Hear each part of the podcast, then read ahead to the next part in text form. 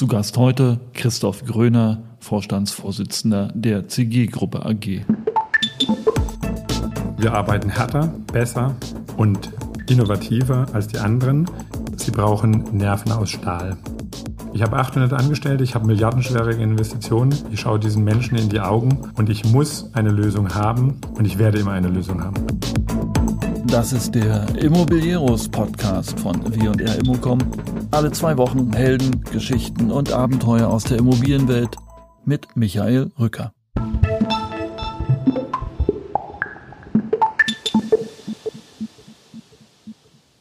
Er ist einer der markantesten Köpfe der Branche. Er hat in kurzer Zeit ein Milliardenimperium erschaffen und er ist immer gut für klare Worte. Christoph Gröner. Im Immobilieros Podcast spreche ich mit ihm über sein Geschäftsmodell und Wahnsinn als Erfolgsmethode, über angespannte Wohnungsmärkte und Politik, was in Deutschland passieren muss und in einer sehr persönlichen Note am Ende, wie muss man eigentlich gestrickt sein, um das Ganze so durchzuziehen. Viel Spaß mit Christoph Gröner.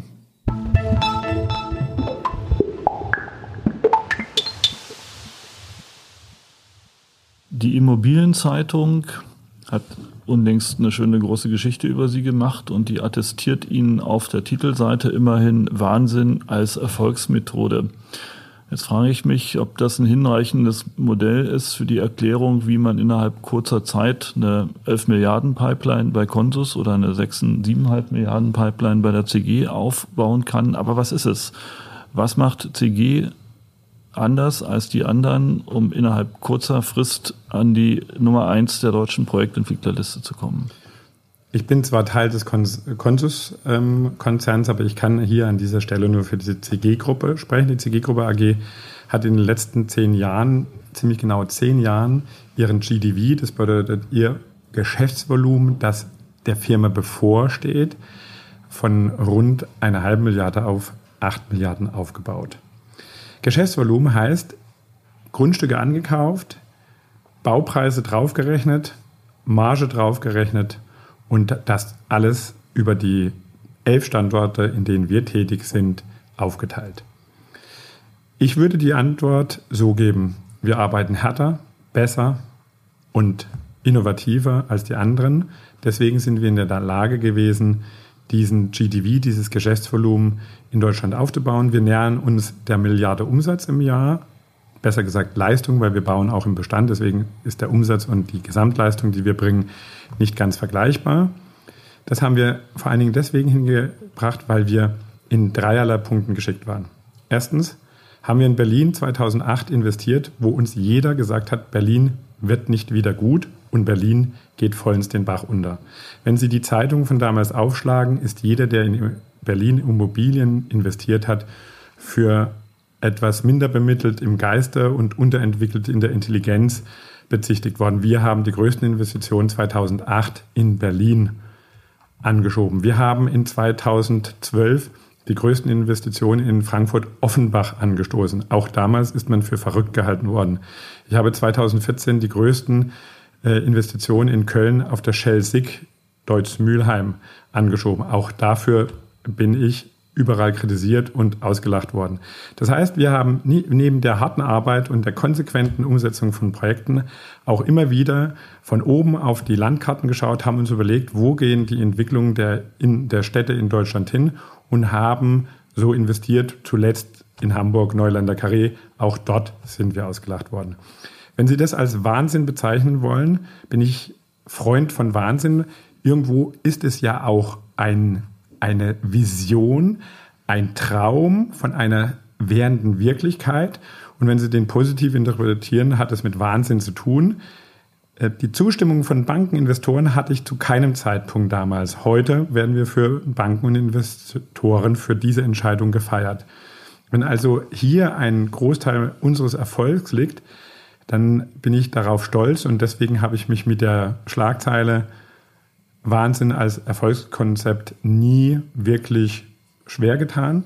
Ich habe darüber hinaus mit der Struktur der Unternehmung in Deutschland, dass wir an elf Standorten tätig sind und an zehn Standorten eigenständige Betriebe gegründet haben. Man muss sich vorstellen, in jeder größeren Stadt, in der wir tätig sind, haben wir einen Niederlassungsleiter in der Regel mit Geschäftsführerkompetenz, mit seinen Angestellten, die ihm quasi als Betrieb aufbauend helfen. Das heißt, wir haben einen Betrieb in Köln, in Frankfurt, in Düsseldorf, in Berlin, Hamburg, in München, in Stuttgart, in Karlsruhe. Selbst hier in Berlin haben wir einen eigenen Leipzig, Dresden. Wir haben es also fertig geschafft, dass wir kein zentralistisch geführtes Unternehmen haben, das sich mühsam in die örtlichen Begebenheiten einarbeiten muss, sondern wir sind vor Ort. Wir haben in Leipzig einen Betrieb vor Ort. Die Menschen arbeiten mit den Behörden, mit den äh, gesellschaftlichen Kräften vor Ort, die hören in den Markt rein, die sind geimpft von den Leuten, die sie umgeben, die auf dem Weg zum Kindergarten haben unsere Geschäftsführer oder unsere Niederlassungsleiter die Gelegenheit, die Entwicklung der Stadt abends in der Kneipe, die Entwicklung der Wirtschaft tagsüber in den einschlägigen Foren, die Entwicklung der Meinungsbildung abzumachen, um den, auf den Punkt zurückzukommen, Projekte zu entwickeln, die in die Welt passen.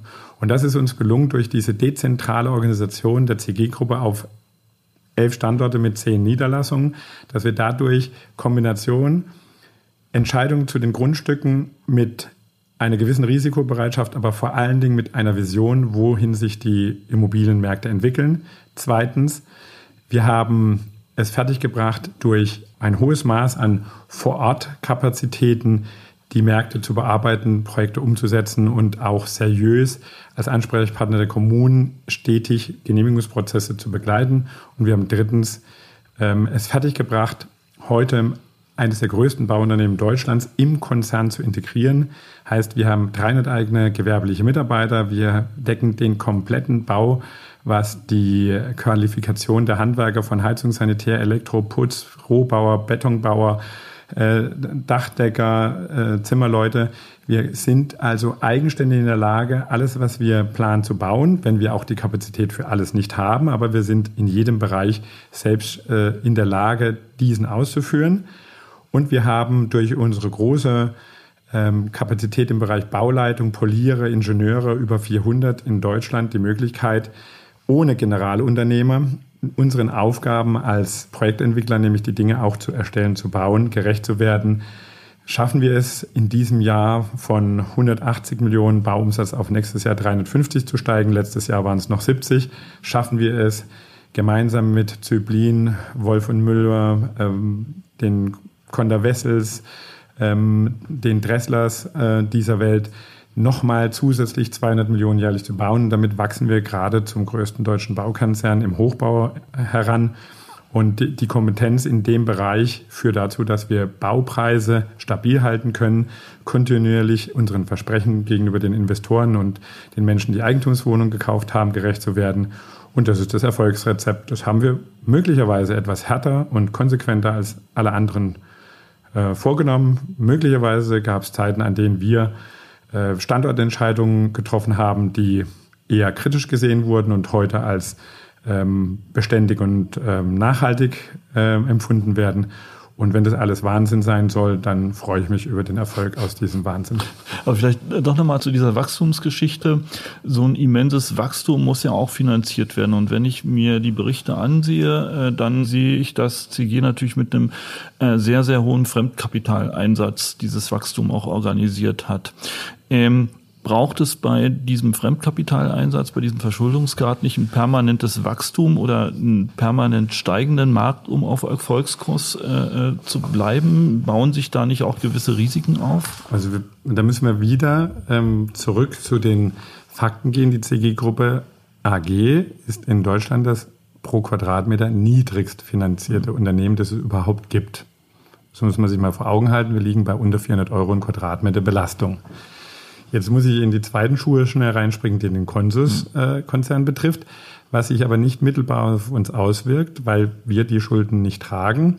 Wir sicherlich am Kapitaldienst helfen und natürlich der Vision des Konzerns dienen, aber wir haben diese Belastung weder faktisch auf unseren Grundstücken noch äh, in unseren Bilanzen. Bedeutet es, dass der Consus-Konzern natürlich Fremdkapital aufgenommen hat, Unternehmen zu kaufen, wie die SSN. Unser Kaufpreis war im Gegensatz zur SSN sehr gering.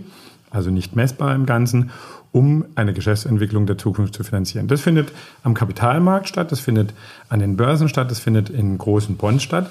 Und sicherlich ist es so, dass hier ähm, Kapital aufgenommen wurde, um einer Vision zu folgen. Und ich bin davon überzeugt, dass wir, die Tochterunternehmen, die CG Gruppe AG, durchaus in der Lage sind, den Anteil, den wir zugesagt haben, für die Finanzierung dieser Mittel beizutragen. Das wird eher größer sein. Wir sind durch unsere Aktivitäten, durch das stramme Wachstum der CG-Gruppe natürlich in der Lage ähm, und durch unsere Situation, dass wir eben keine hohen Ausläufe bei den Finanzierungen haben, ähm, hier unseren Beitrag zu leisten. Entscheidend ist doch am Ende des Tages, kommen wir in die Situation, Märkte auch noch dann zu bedienen, wenn die Zinsen steigen und wenn die Kaufkraft zurückgeht. Und das Programm bezahlbaren Wohnraum sichert eben eine langfristige Perspektive und ein langfristiges Wachstum, auch wenn sich die Märkte, die wir heute vorfinden, drehen. Und damit geben wir Ihnen eigentlich die Antwort, dass wir natürlich wachsen können und wachsen wollen, dass vielleicht die Rendite etwas sinkt im Bereich der ähm, Projektentwicklung, die wir in Zukunft machen, aber durch das steigende Volumen wir natürlich trotzdem steigende Gewinne haben werden, aber umso sicherer Gewinne, weil wenn wir in einen Markt jetzt mal in Zahlen gerechnet liefern. Zurzeit beliefern wir in Deutschland maximal 10 bis 15 Millionen Menschen, weil Mieten oberhalb von 10 und 12 Euro nur ein kleiner Teil der Bevölkerung bezahlen kann, weil Kaufpreise von Wohnungen von 5 bis 10.000 Euro im Quadratmeter nur ein sehr kleiner Teil, nämlich diese 10 bis 15 Millionen Menschen, sich leisten können. Unterhalb dieser 10, 15 Millionen Menschen haben wir nochmal 60 Millionen Polizisten, Lkw-Fahrer, ähm, äh, junge Frauen, junge Männer, die im Pflegedienst arbeiten und so weiter. Und die würden gerne Wohnungen für 10 Euro anmieten. Und genau das ist unsere Zielgruppe in der Zukunft. Deswegen sind wir innovativ. Deswegen setzen wir Building Information Modeling um. Deswegen gehen wir digital, weil wir mit Digitalisierung, Prefabrication, Vorfertigung der Bauteile in den Hallen sicherstellen können, dass in Zukunft die Baustelle mehr zu einer Montageveranstaltung wird als zu einer Bauveranstaltung. Dadurch wir in der Lage versetzt werden, den Anteil der gewerblichen Mitarbeiter oder der Arbeit so zu reduzieren, dass das Gebäude äh, in der halben Zeit mit halb so vielen Leuten oder noch weniger zum halben Preis erstellt werden kann. Und damit ist die Antwort auf Ihre Frage gegeben. Selbst wenn Wachstum notwendig wäre, um das zu finanzieren, der ergibt sich automatisch auf dem Geschäftsmodell. Wachstum kommt. Wir werden in der Lage sein, den äh, Anforderungen des Kapitalmarkts und der ähm, Verschuldung gerecht zu werden. Ich gehe im Übrigen davon aus, dass wir ähm, durch äh, gute Grundstückstransaktionen im Bereich großer Forward-Deals ähm, wesentliche Rückführungen in den letzten, in den nächsten Jahren machen können. Das, der Konzern hat sich allein in diesem Jahr um über 200 Millionen entschuldet durch ähm, gut laufende Geschäfte und er wird es äh, weiter tun und insofern bin ich nicht in Sorge. Sie haben ja aktuell, wenn ich es richtig gelesen habe, wahrscheinlich wieder ein bisschen unscharf für die gesamte Konsusgruppe, aber fast eine Milliarde im ersten Halbjahr an äh, Projekten entweder verkauft oder in Verhandlungen zum mhm. Verkauf. Heißt aber jetzt auch nochmal auf die Preisthematik bezogen, die äh, institutionellen oder globalen Investoren, die in die Forward-Deals einsteigen, sind mit den Renditen zufrieden. Und das Absolut, wir, haben, ja. wir sehen sicherlich äh, die Entwicklung, dass wir am am oberen Rand angekommen sind. Ich glaube nicht, dass wir da noch Weiterungen bei den Investitionen, Investoren finden werden. Wir sind so bei drei Prozent angelangt. Rendite, was ja eine sehr vernünftige Rendite ist für den Mieter, eine sehr vernünftige Rendite für denjenigen, der ähm, dort später leben will, weil letztendlich ist ja der Mieter der eigentliche Investor. Das muss man sich immer vor Augen halten. Ähm, nur wenn Sie dauerhaft vermieten, können Sie auch einen Investor finden, weil der möchte ja sein Kapital verzinst bekommen. Ähm, wir haben aber keineswegs ähm, äh, zu spüren bekommen, dass die Investoren sich irgendwie zurückhalten. Ähm, Im Moment sehen wir sogar das Gegenteil. Wir waren letztes Jahr um die Zeit besorgt darüber, ob der Umstände, dass wir wussten, dass die Wirtschaft in Deutschland abflacht. Wir hatten letztes Jahr um die Zeit das erste Mal die Prognose, dass wir eine Rezession wenigstens eine, eine Null ähm, Punktlandung im vierten Quartal schaffen. Wir werden dieses Jahr im vierten Quartal eine Rezession erleben, ganzjährig äh, ein Wachstum von maximal 0,5 Prozent. Uns hat sich herausgestellt, dass die Nachfragesituation am Immobilienmarkt robust bleibt, weil Der Anteil der in äh, Zeitarbeit oder in, wie heißt es, in Kurzarbeit gehenden ähm, Angestellten und äh, Arbeiter, ähm, trotz äh, dass er 100.000 Weise hoch ist, nicht ausreicht, um den Nachfragemarkt im Bereich von Miete und Kauf zu schwächen. Das heißt, wir haben eine solide ähm, Arbeitsplatzsituation für alle Beteiligten. Wir haben nur äh, wenig Arbeitslosigkeit in den nächsten Monaten und auch im nächsten Jahr zu befürchten, trotz der Tatsache, dass wir ähm, ein deutliches Abflauen der Wirtschaft ähm, vermelden müssen. Ich halte das für eine gar nicht schlechte Entwicklung, denn ich bin selbst als Unternehmer oder wir sind selbst als Unternehmer in den letzten Monaten und Jahren eher von Überhitzungserscheinungen ähm, hier in Mitleidenschaft gezogen worden, weil wir einfach keinen Mitarbeiter, Arbeiter, keinen äh, Ingenieur, niemand mehr gefunden haben, der ähm, für uns zur Verfügung stand und akquiriert werden konnte. Der sind von der Automobilwirtschaft aufgesogen worden oder von anderen. Ähm, heute haben wir wieder die Möglichkeit, unter vernünftigen Konditionen Menschen bei uns arbeiten zu lassen. Insofern entspannt sich auf der einen Seite für uns die Situation, dass wir die Überhitzungserscheinungen abgestriffen haben, aber die Nachfrage und ähm, Kaufkraftsituation sich nicht deutlich abgeschwächt haben. Das heißt, ein Schwenken auf ein Aufteilungskonzept zum Beispiel statt der Forward Deals ist äh, keine Option. Die Forward Deals sind natürlich eigenkapitalschonend und führen dazu, dass wir in den ersten Raten unser Eigenkapital, das wir in die Projekte einschließen, wieder zurückbekommen. Tatsächlich haben wir schon vor mehreren Jahren den Anteil der Eigentumswohnungen verstärkt, die wir verkaufen. Wir sind heute bei einem Verhältnis bei 1300 bis 1500 Wohnungen, die wir jährlich bauen. Das ist so die stolze Produktion der CG-Gruppe. Man kann sich also vorstellen, zwischen drei und fünf Wohnungen werden am Tag von uns übergeben. Von diesen rund 1300 bis 1500 Wohnungen im Jahr sind es ungefähr 400 Wohnungen, die wir im Eigentum verkaufen, 450. Die anderen 1000, 1100 werden im Wege von Forward Deals an Investoren weitergegeben. Wir unterscheiden hier vor allen Dingen dann, wenn es um Spezialimmobilien geht. Sie kriegen einen, ein Hochhaus wie den ähm, äh, Steglitzer Kreisel durch eine Mietrendite nicht in die grünen, in die blauen Zahlen, sondern Sie müssen dort tatsächlich den Blick verkaufen, den Sie in 120 Meter haben. Und äh, das können Sie über eine Miete nicht realisieren und auch nicht über einen noch so hohen äh, Kaufpreisfaktor.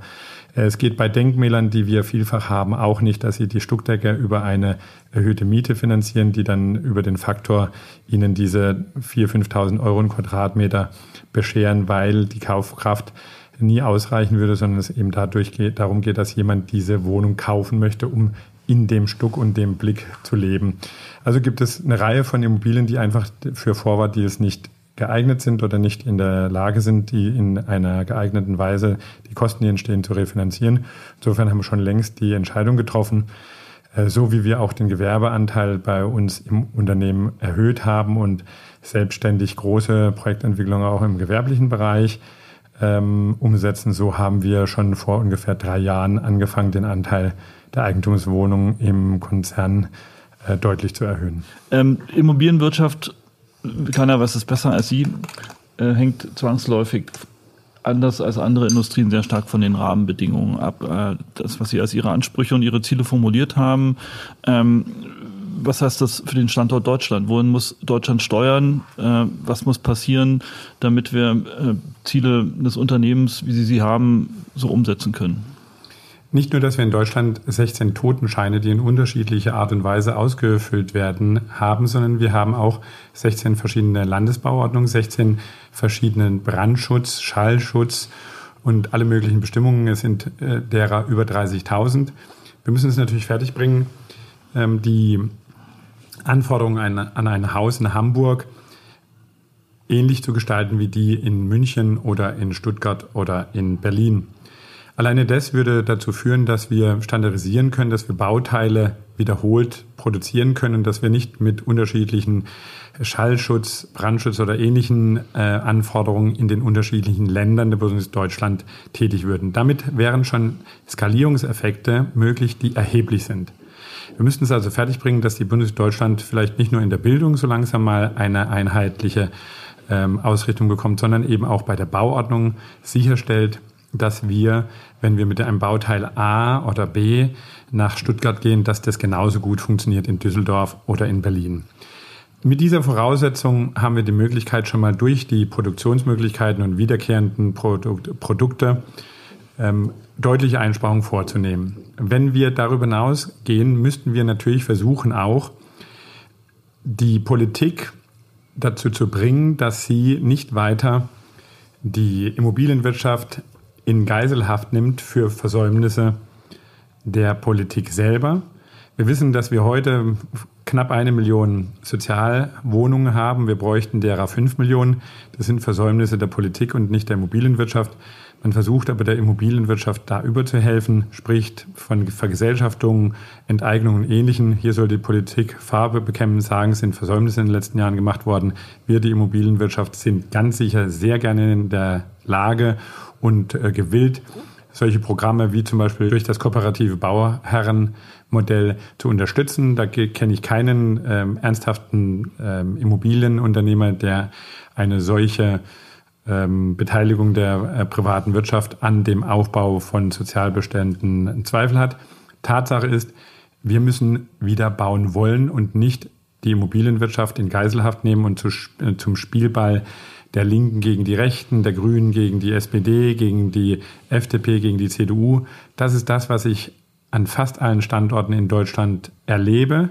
Das ist das, was dazu führt, dass Verwaltungen plötzlich ineffizient werden, weil sie zwischen den Stühlen sitzen, weil sie nicht mehr ihrer originären Arbeit folgen können, nämlich dem Baurecht, dem Baugesetzbuch nach Paragraph 33 oder 34 eben ähm, Vorschub zu leisten, sondern hier wird ganz oft in der Auslegung durch die politischen Farben versucht, Einflussnahme von Politik in die Verwaltungsordnung eben zu übernehmen. Da muss die Politik klare Kante zeigen, sagen, bauen vor, Mietwohnungsbau vor, ähm, Wohnungsbau für die Bevölkerung und Einfamilienhausbau für die Bevölkerung muss Vorrang vor den politischen Diskussionen haben.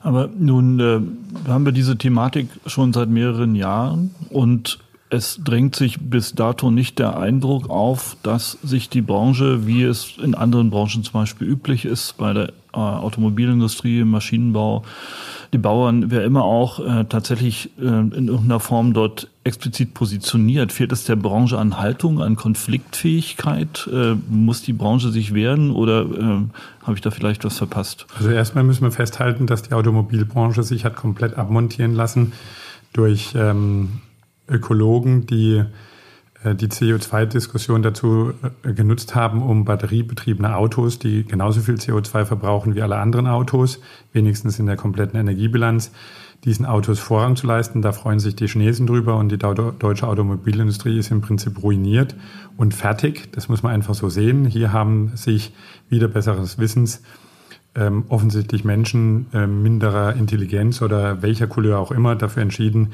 Toyota in Asien den Vorrang zu geben, indem sie über ihre ähm, Umwelthilfe, die sie ja dominieren mit ihrem Kapital, die Dieselfahrverbote in Deutschland äh, durchgesetzt haben oder durchsetzen ließen, wieder besseren Wissens. Also wir haben nicht nur eine Industrie in Deutschland, die offensichtlich nicht in der Lage ist, den gesunden Menschenverstand in der Politik zu fangen, sondern die Immobilienwirtschaft. Die Immobilienwirtschaft ist insofern geschwächt, dass sie ganz offensichtlich versucht, durch Anbiederung an die Politik sich im Einzelnen ähm, noch Vorteile zu verschaffen. Also ich werde nicht laut in Berlin und dann kriege ich doch hoffentlich noch eine Baugenehmigung. Das ist so der Weg, den die Immobilienwirtschaft im Gesamten tut. Und wenn sie in die großen Verbände gehen, ja, Entschuldigung, da passiert das Gleiche.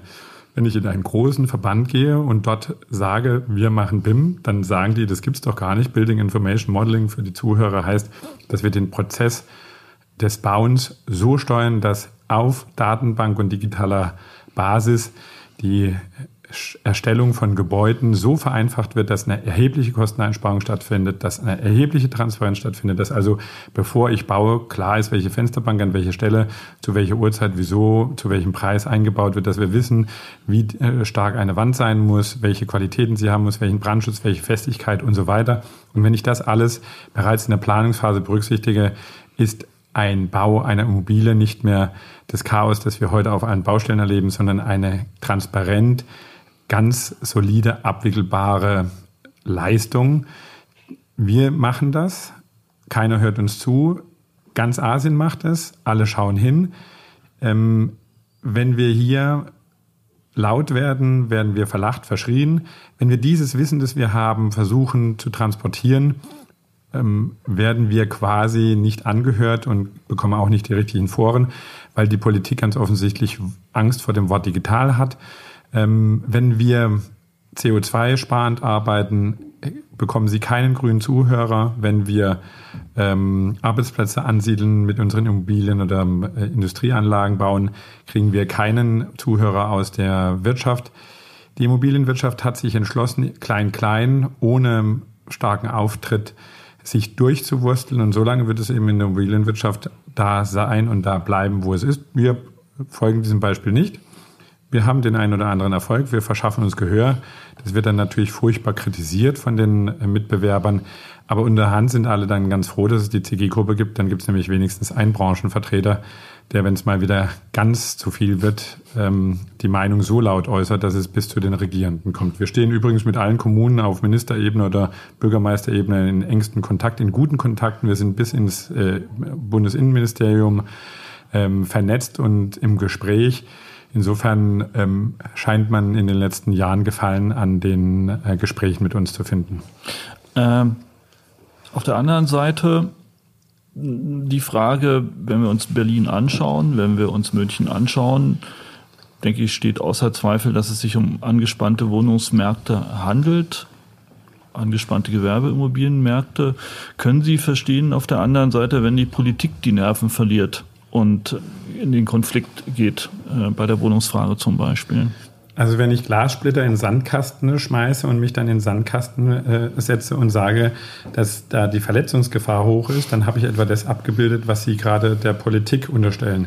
Die Politik in Berlin hat Wohnungsbau verhindert im großen Stil. Wir haben Entscheidungen herbeigeführt über die Bevölkerung, ganz bewusst von den Parteien, die eine Bebauung von Tempelhof verhindert. Wir haben eine restriktive Politik in Berlin, die die Verdichtung großer Areale verhindert. Berlin könnte seine Probleme innerhalb von 25 Minuten lösen. Das wäre eine Ministerrunde, das wäre eine Gesetzgebung, die daran anschließt und die Möglichkeit, etwa 10 Prozent bis 20 Prozent der vorhandenen Wohnflächen innerhalb von wenigen Jahren hinzuzubauen. Alleine das Signal, dass Berlin dies machen möchte, würde den Spekulanten, die im Moment in schlimmer Weise die Märkte zum Nachteil der produzierenden Gewerbe, nämlich uns, derjenigen, die ein Grundstück kaufen, um es zu bebauen, äh, verzerren, das würde diesen äh, Spekulanten den Boden entziehen. Die Linken in Berlin und die Grünen und alle, die da zusammen regieren, Rot, Rot, Grün, sind quasi der Nährboden jeder Spekulation. Sie sorgen dafür, dass auf lange Sicht sichergestellt ist, kein, dass kein zusätzlicher Wohnraum in Berlin in Größenordnung entstehen kann. Und damit sind sie Freund eines jeden Spekulanten, denn eine Spekulation, eine Spekulation in welcher Art auch immer ist eine Wette in die Zukunft. Das heißt, ich kaufe ein Grundstück und weiß, weil es ganz wenige Grundstücke gibt, diese werden im Preis steigen. Wenn ich also nach kurzer Zeit aber erführe, dass äh, viele Grundstücke dazukommen, die die Wohnraumknappheit reduzieren. Und Berlin hat wissenschaftlich erwiesen genug von diesen Flächen. Sie müssten nur erschlossen werden.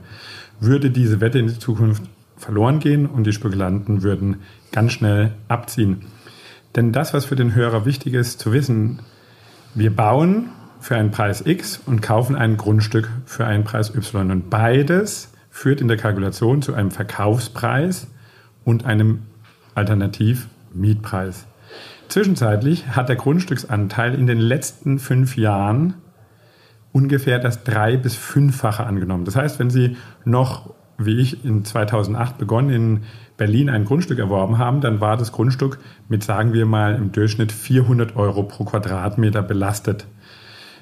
Baukosten von 2000 hinzu hat man ein Objekt bauen, neu bauen können mit 2400, 2500 Euro plus Planungskosten, Nebenkosten. Wir hatten einen Einstand von 3000 Euro. Damit war eine Miete von 9 bis 10 bis 11 Euro angesagt, je nach Profitgier des jeweiligen ähm, Immobilienunternehmens. Aber wir hatten so diese Range, in der auch günstig produziert werden konnte. Heute kaufen wir in Berlin zwischen 1500 Euro ein Quadratmeter und 2000 ein. Was bedeutet, dass sich die Grundstücksanteile in der Immobilienkalkulation vervier- bis verfünffacht haben, was dazu führt, dass der Mietanteil nicht mehr ein, zwei Euro in der Wohnung ist, sondern zwischen sechs und acht Euro.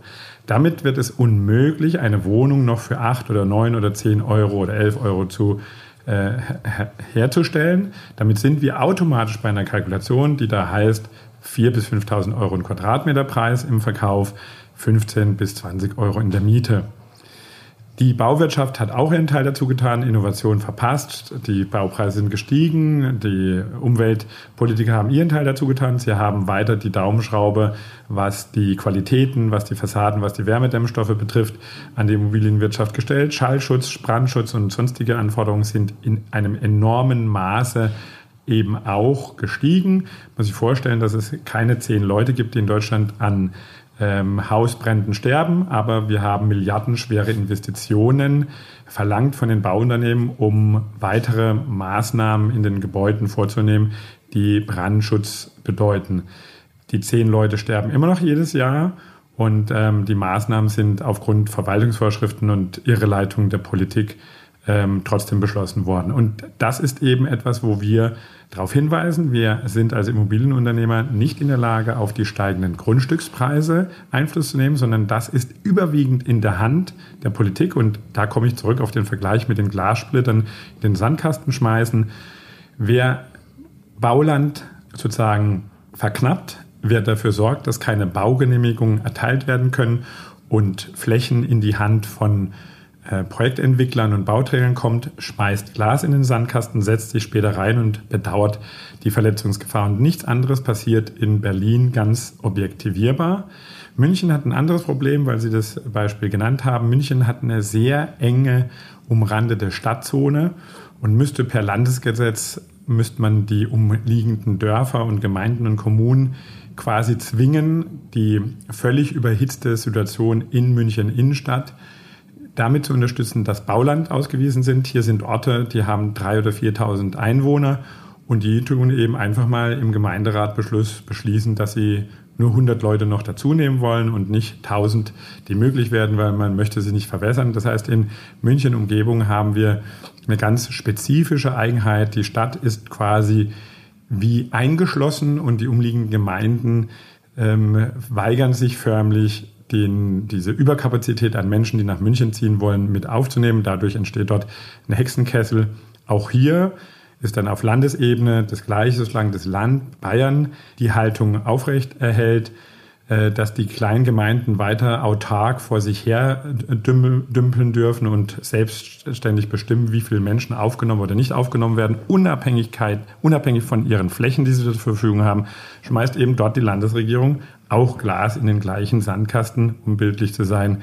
Insofern kann ich da nur sagen, der Anteil der Immobilienwirtschaft an diesen Desaster, dass Wohnraumverknappung und besondere Verteuerung stattfindet, ist, dass die Immobilienwirtschaft null innovativ ist, sozusagen Preiserhöhungen nicht entgegengewirkt hat, äh, entgegengewirkt hat durch ähm, Prefabrication, modulare Bauweisen und ähnliches, sondern einfach nur die Situation hingenommen hat, ähm, die Verteuerung durch Preisaufschläge weitergegeben hat und sich keiner Weise verantwortlich für die Preisentwicklung auf ihrer Seite in dem Bereich der Entwicklung von Immobilien und ba des Baus dieser äh, keine Verantwortung übernommen hat. Nochmal ein Blickwechsel, Herr Gröner. Äh, ich habe mir mal ein Interview angeschaut, eine Podiumsdiskussion in Österreich, wo Sie gesessen haben. Und äh, da haben sie gesagt, mh, hm, alle Fehler des schnellen Großwerdens wurden vom Markt aufgesaugt. Ähm, so rückblickend, was würden Sie heute anders machen und was macht Sie stark? Ich glaube, die wichtigste Information für jeden Unternehmer ist, wenn was schief geht, den Fehler bei sich zu suchen. Ich glaube, der Grad der Reflexionsfähigkeit ist entscheidend für das Prosperieren eines jedes Unternehmens und insbesondere wenn sie schnell wachsen. Wenn sie schnell wachsen, müssen sie schnell ihre Fehler erkennen. Sie müssen schnell die Fehler sich eingestehen. Sie müssen schnell auf diese Fehler reagieren. Und sie müssen nicht deswegen das Vertrauen in ihre Führungsqualitäten verlieren, sondern eben Vertrauen dadurch aufbauen, dass sie mit dem Unvorgesehenen, dass sie mit den Schwierigkeiten besonders professionell umgehen. Sie gewinnen eine Schlacht nicht und einen Krieg nicht, weil sie einstudierte Verhaltensweisen in diesen Bewegungen sozusagen umsetzen, sondern weil sie auf das Nicht- und Unbekannte, auf das Unvorgesehene ein Rezept haben. Und das hat in aller Regel damit zu tun, schnell erkennen, kreative Lösungen erarbeiten, sich damit auseinandersetzen, großartige Menschen um sich ansammeln, Menschen, die aus Unternehmersicht hoffentlich in verschiedenen Punkten deutlich besser sind, als sie es als Unternehmer selber sind.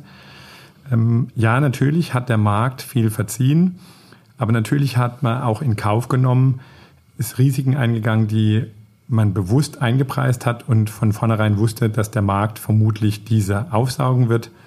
Wir sind also nicht ähm, unkontrolliert in den Markt gegangen, sondern wir haben uns die Reserven in der Perspektive eingebucht und tatsächlich nicht in dem Sichtbaren. Und ähm, auch das gehört Stück weit zu dieser These Wahnsinn als Erfolgsrezept dazu. Das bedeutet, ähm, hier muss man manchmal einen Schritt weitergehen, als es andere tun. Und hier können Sie manchmal nicht auf Ihren Berater, Wirtschaftsprüfer, Steuerberater oder Rechtsanwalt hören, sondern müssen dann einfach in die Kraft Ihres Unternehmens, Ihrer Mitarbeiter, Ihrer Führungskräfte vertrauen. Ich frage mich immer, wie muss man gestrickt sein, damit man nach 16 Stunden Arbeit nach Hause kommt und aber weiß, wenn dieser Deal morgen nicht funktioniert und wenn der Vorhabenträgerwechsel platzt, dann platzt mir die Rate und dann platzt mir die Unternehmung. Wie muss man gestrickt sein, um das Thema auszuhalten? Zwei Dinge, die ich dazu erstmal vorneweg anmerken möchte. So ein Typ, wie ich einer bin, in der Situation, in der ich bin, hat selten ein Zuhause. Sie verlieren ihre Familie und sie verlieren natürlich ihr Umfeld, wenn sie in dem Maße ihr Leben in den Dienst der Arbeit setzen. Das muss man erstmal können, das muss man erstmal wollen. Sie lädt einfach keiner mehr zum Grillfest ein. Nicht, weil sie unangenehm sind, sondern weil einfach keiner drüber nachdenkt, dass man noch zu einem Grillfest gehen würde, weil man spricht ja mit dem Minister und mit dem Bürgermeister und mit allen hochgestellten Vorständen, Rängen und so weiter. Das ist das eine. Das sollten sie können, das sollten sie nicht vergessen, dass wenn sie an diese Stelle treten, dass sie dann ähm, ein neues Leben führen. Zweitens, sie brauchen Nerven aus Stahl. Wieso? Weil natürlich ganz klar es passiert, dass sie diese Nachricht kriegen, dass der Deal platzt, aber sie ganz klar ruhig bleiben müssen und trotzdem eine Lösung schon im Kopf haben müssen, wie sie aus dieser schwierigen Situation rauskommen. Wenn sie sich in diesem Augenblick auf die Absage versteifen oder auf dieses, diese schlimme Situation versteifen und sie emotional aufnehmen und auch noch geistig als jetzt geht es nicht mehr weiter verstehen, dann bleiben sie gedanklich stecken. Mein Credo im Leben war, ich denke, also werde ich. Ich bin fest davon überzeugt, dass die Summe der Ereignisse und die Summe meiner Aktivitäten zum Erfolg führen werden.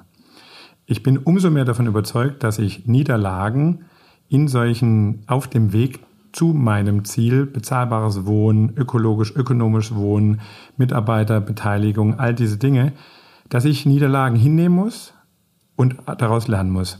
Insofern widerspreche ich in dem Punkt, dass Sie gesagt haben, dann geht es nicht weiter. Es geht immer weiter. Man muss immer im Kopf eine Alternative haben. Man muss immer wissen, wenn eine Tür zugeschlagen wird, geht an anderer Stelle ein Fenster auf und umgekehrt.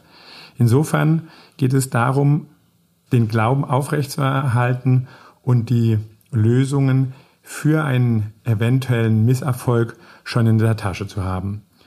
Dazu brauchen Sie starke Nerven, dazu müssen Sie manchmal leider Gottes übermenschliche Kräfte entwickeln und die machen Sie nach außen unnahbar, die lassen Sie nach außen steif, hart und wie auch in dem Artikel der Immobilienzeitung ähm, zusammengefasst als tendenziell gelegentlich brutal erscheinen. Sie sind in Wirklichkeit niemandem brutal gegenüber, sondern sie sich, sind sich selbst am brutalsten gegenüber, weil sie eine Riesenniederlage verpacken, wegpacken, als hätte sie gerade ein Kaugummi am Schuh hängen lassen, äh, angeklebt und müssen durchs Leben weitergehen, als wäre nichts gewesen. Das ist die, das ist die große Herausforderung solchen Situationen. Fundamental gibt es ja kein Geschäft, das mich wirklich gefährden könnte als Unternehmer, weil das Geschäftsmodell stimmt. in der Summe der Ereignisse machen wir das Richtige.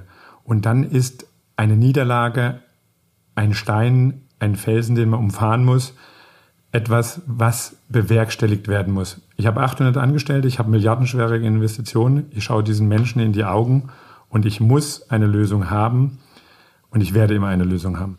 Herr Grüner, vielen Dank für das Gespräch. Dankeschön auch.